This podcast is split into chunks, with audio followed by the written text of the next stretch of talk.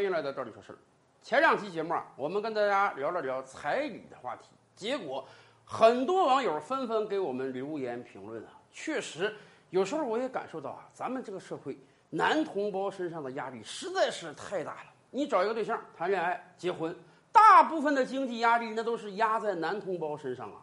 很多女孩儿，人家经常挂在嘴边的一句话是什么呢？哎呀，我这个工作挺好的，我自己能养活自己。大家看到了吧？女孩的最高标准几乎就落在我自己能养活自己就行了。那么养家的责任呢，当然落在男同胞身上了。男同胞要结婚，要买车，要买房，车房都置备好了，在很多地方你还要准备彩礼。如果彩礼就是象征性的给女方一下，结了婚之后拿过来作为小家庭的建设资金，可能很多人也就同意了。但是在很多城市，这个钱儿不是给女方的，这个钱儿是给女方父母的，所以男同胞们倍感压力增大，以至于啊，网上经常有各种各样小段子般的视频，讲述的就是因为彩礼造成的夫妻矛盾。说实话，有些是很夸张的，但是话糙理不糙。每一个视频传达出来的基本想法，我想大家都是能领会的。那么怎么办？彩礼这个问题毕竟是一个民俗问题，虽然我们已经进入到现代社会很多年了，然而这个民俗很难根除，有时候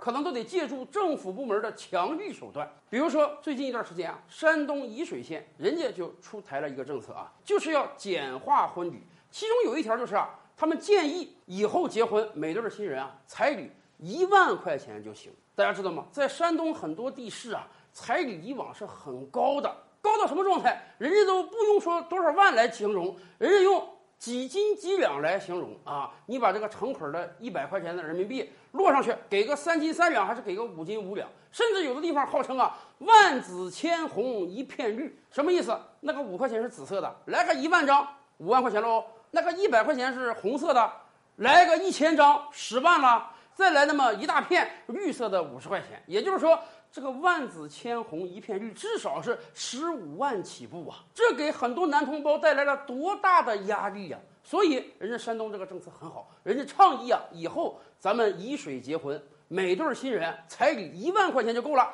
所以沂水这个政策很好啊，人家倡议以后结婚彩礼一万就可以了。当地也知道彩礼这个风俗，你说从根儿上一下子给去除了，结婚的时候男方一分钱不给女方，似乎看不过去。所以人家说以后咱们这样吧，象征性的给个一万块钱。一万块钱对于大多数要结婚的情侣来讲，那确实不算是沉重的压力。当然，也有人说，政府部门出台这种政策，它是刚性的吗？它是必须遵守的吗？它是法律吗？你不遵守就给你关进去吗？当然不是了。我们知道，并不是每件事情都非要由法律来规范，有很多事情政府是发倡议的。比如说，最近一段时间以来，全国各地都在打击浪费，尤其去餐馆吃饭。很多地方推出啊这个 N 减一或者 N 减二的倡议，什么意思？你去这个饭店，你如果六个人，你最好点五个菜；你如果七个人，你最好点六个菜，少点一个菜，尽量光盘，不要有剩菜。那么这个是政府的强制规定吗？你俩人去吃饭，你点三个菜就给你抓起来吗？当然不是了。我们是用这样一种好的倡议来慢慢规范大家的行为。这个倡议它不是刚性的，不是法律，然而很多人是在慢慢遵守的。